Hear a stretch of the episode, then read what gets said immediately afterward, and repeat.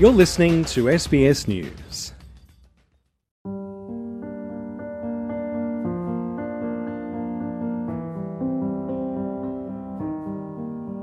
Probably about three weeks went by, and I started to notice that uh, my workplace was, you know, come on, you've you've called in sick a few times already. Like we really need you to be back in the workplace and performing.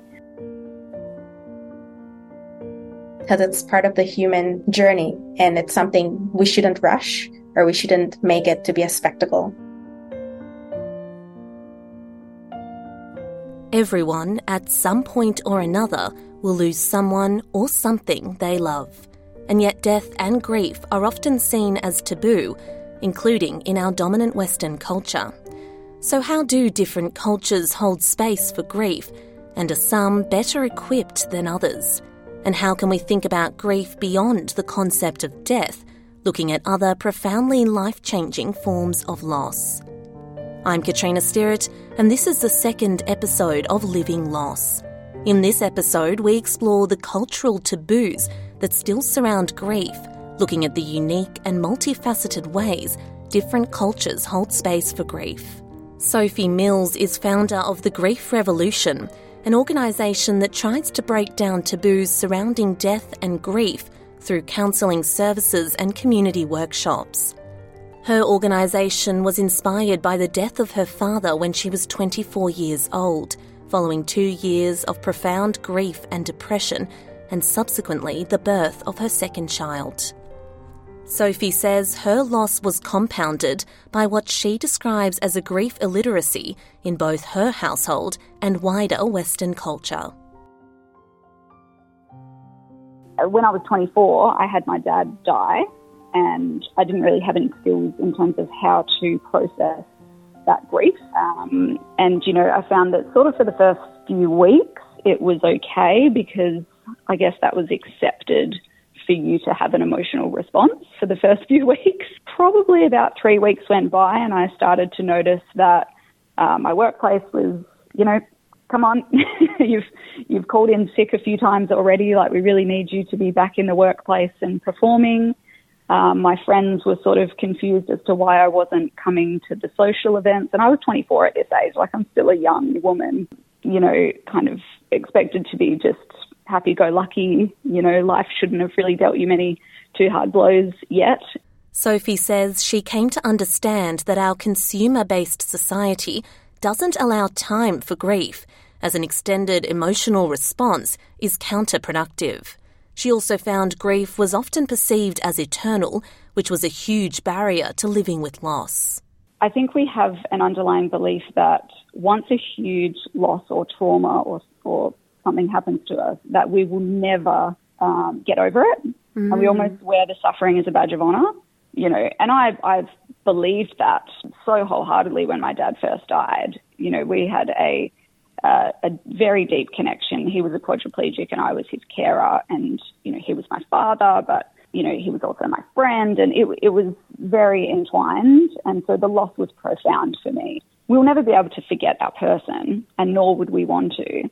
But the messaging of you could never have a thriving, happy, joyful life after a major loss is really detrimental to the individual and to the collective. Employees in Australia are entitled to two days of compassionate leave following the death of a family member. Grief counsellor Marianne Bowdler explains how this is not conducive to a holistic grieving process.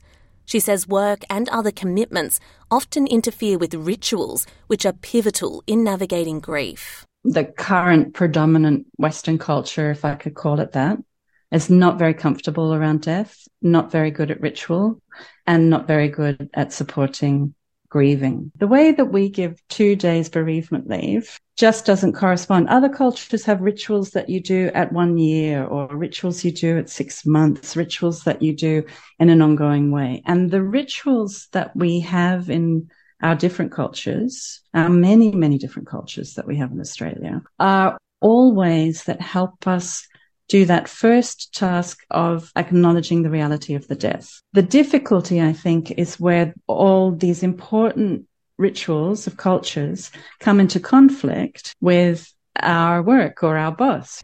Grief Australia's Christopher Hall says our society is to blame for most of the problems a grieving person encounters.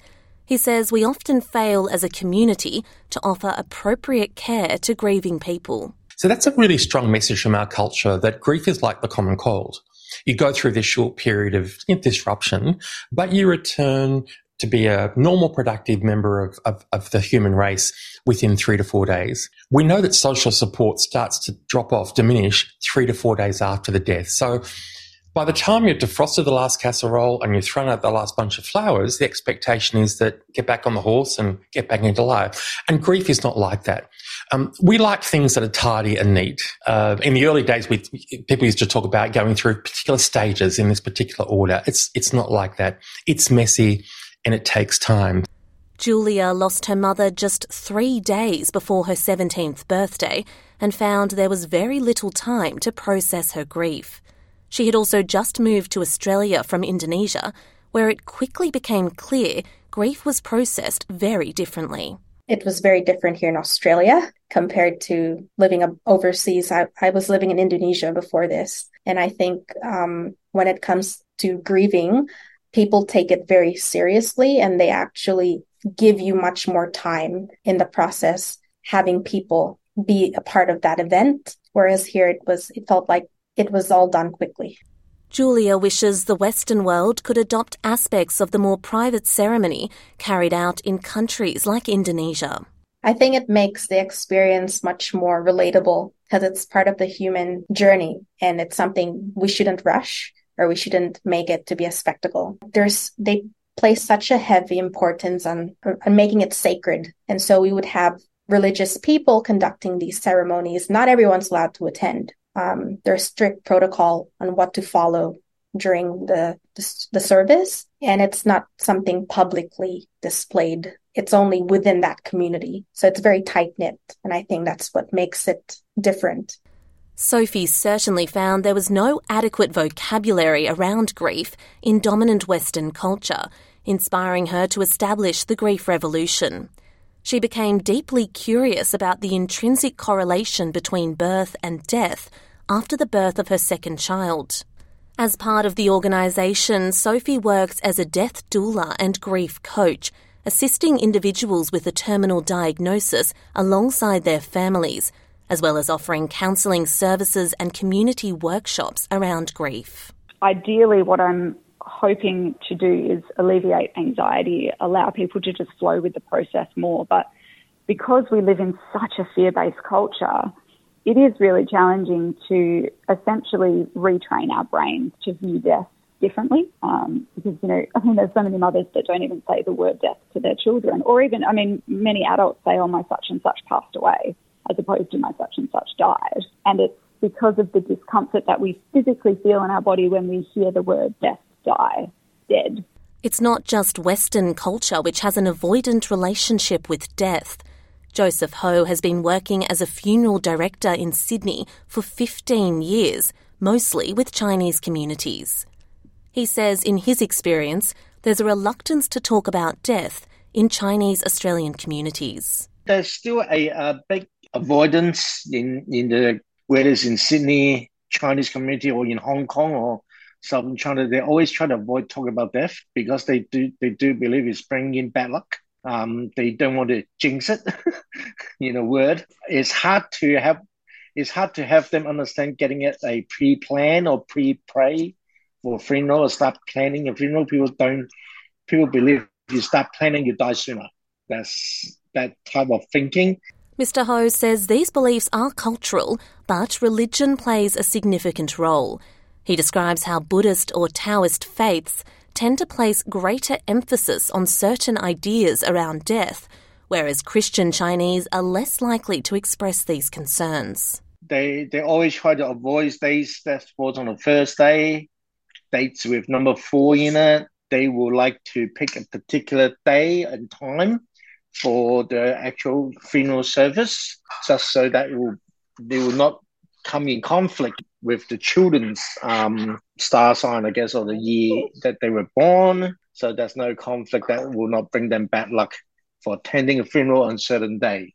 In Mr. Ho's experience, Asian cultures are generally less expressive about their emotions than Western cultures. He says this is evident even when a family member dies. Asian express their grief or even their love.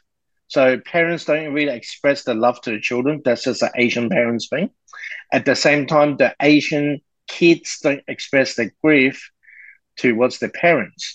Um, they, there is sadness, there is upset, but they at the same time they need to focus. They will focus on the actual funeral and try to do every single things according to the to the mum uh, cultural belief the, the culture and belief. They they able to able to focus a bit more um, in the actual details of the, of the funeral, and they might grieve at their own time afterwards. But as Dr. Ho describes, this doesn't mean grief is absent. In fact, it can depend a lot on the individual as well as generational differences.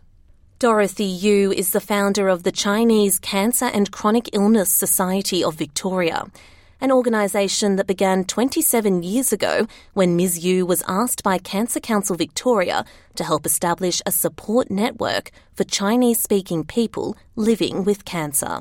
Across her many years of working with cancer patients, Ms. Yu finds there's a variety of responses to a diagnosis for both the individual and their loved ones.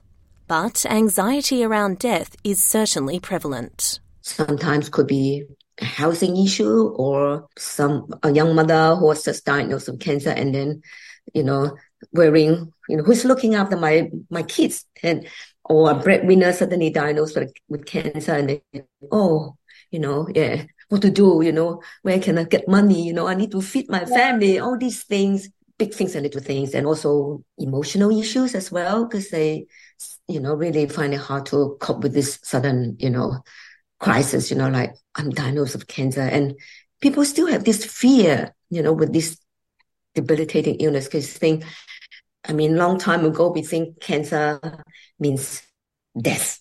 For some people, cancer can mean death. And Ms. Yu says there's again a mixed emotional response to a terminal diagnosis.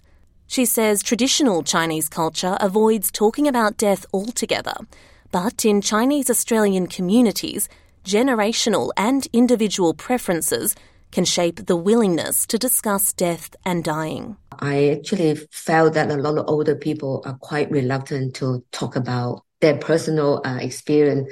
But uh, in general, say if I go to a group and and ask, oh, is it okay that I talk about death and dying? And everybody will say, that's fine. But if I talk to a client on an individual basis about their own mortality, then then they probably a bit yeah uncomfortable because it's about himself or herself. She said the communication in some families can start to break down following a diagnosis, describing an experience where a client was distressed about his family's decision to conceal his father's terminal diagnosis from him. The family do not want the patient know they don't want the patient know because they think that he, he can't hack it. yourself. so, but then that's, that's not something that we would really, you know, yeah, encourage our clients to do. I, that's why we explain to them, oh, well, it's, it's good actually not to hide, you know, yeah. And so that's why, you know, he, he said he doesn't know how to, how to disclose, you know, you know, the, the, this prognosis to his father. Ms. Yu has witnessed a sense of relief for individuals and their families in palliative care when they have been able to share their experiences. It might start with reluctance, but she says it nearly always reaps benefits when people open up about their grief. And some people don't understand the benefit of counseling because they sometimes they say, What is the point? You know, you can't bring my wife back, you can't bring my husband back so sometimes it's hard to engage them. Sometimes you just try to avoid, you know, counseling. Just say, oh, can I come to have a chat with you? You know, and then they are open to it. And then when, when we chat, they thank you very much, Mrs. Yu, you know, having a chat with me. And I had the opportunity, you know, to talk about my late husband, my son. I think the most important thing that we as workers um, acknowledge really give permission for them to talk about the grief, you know, really give permission for them to grieve anytime, any day. This urge to hide from grief is something Sophie understands. In the first few weeks following her father's death, she used to cry in the back of the car to hide her grief even from her immediate family.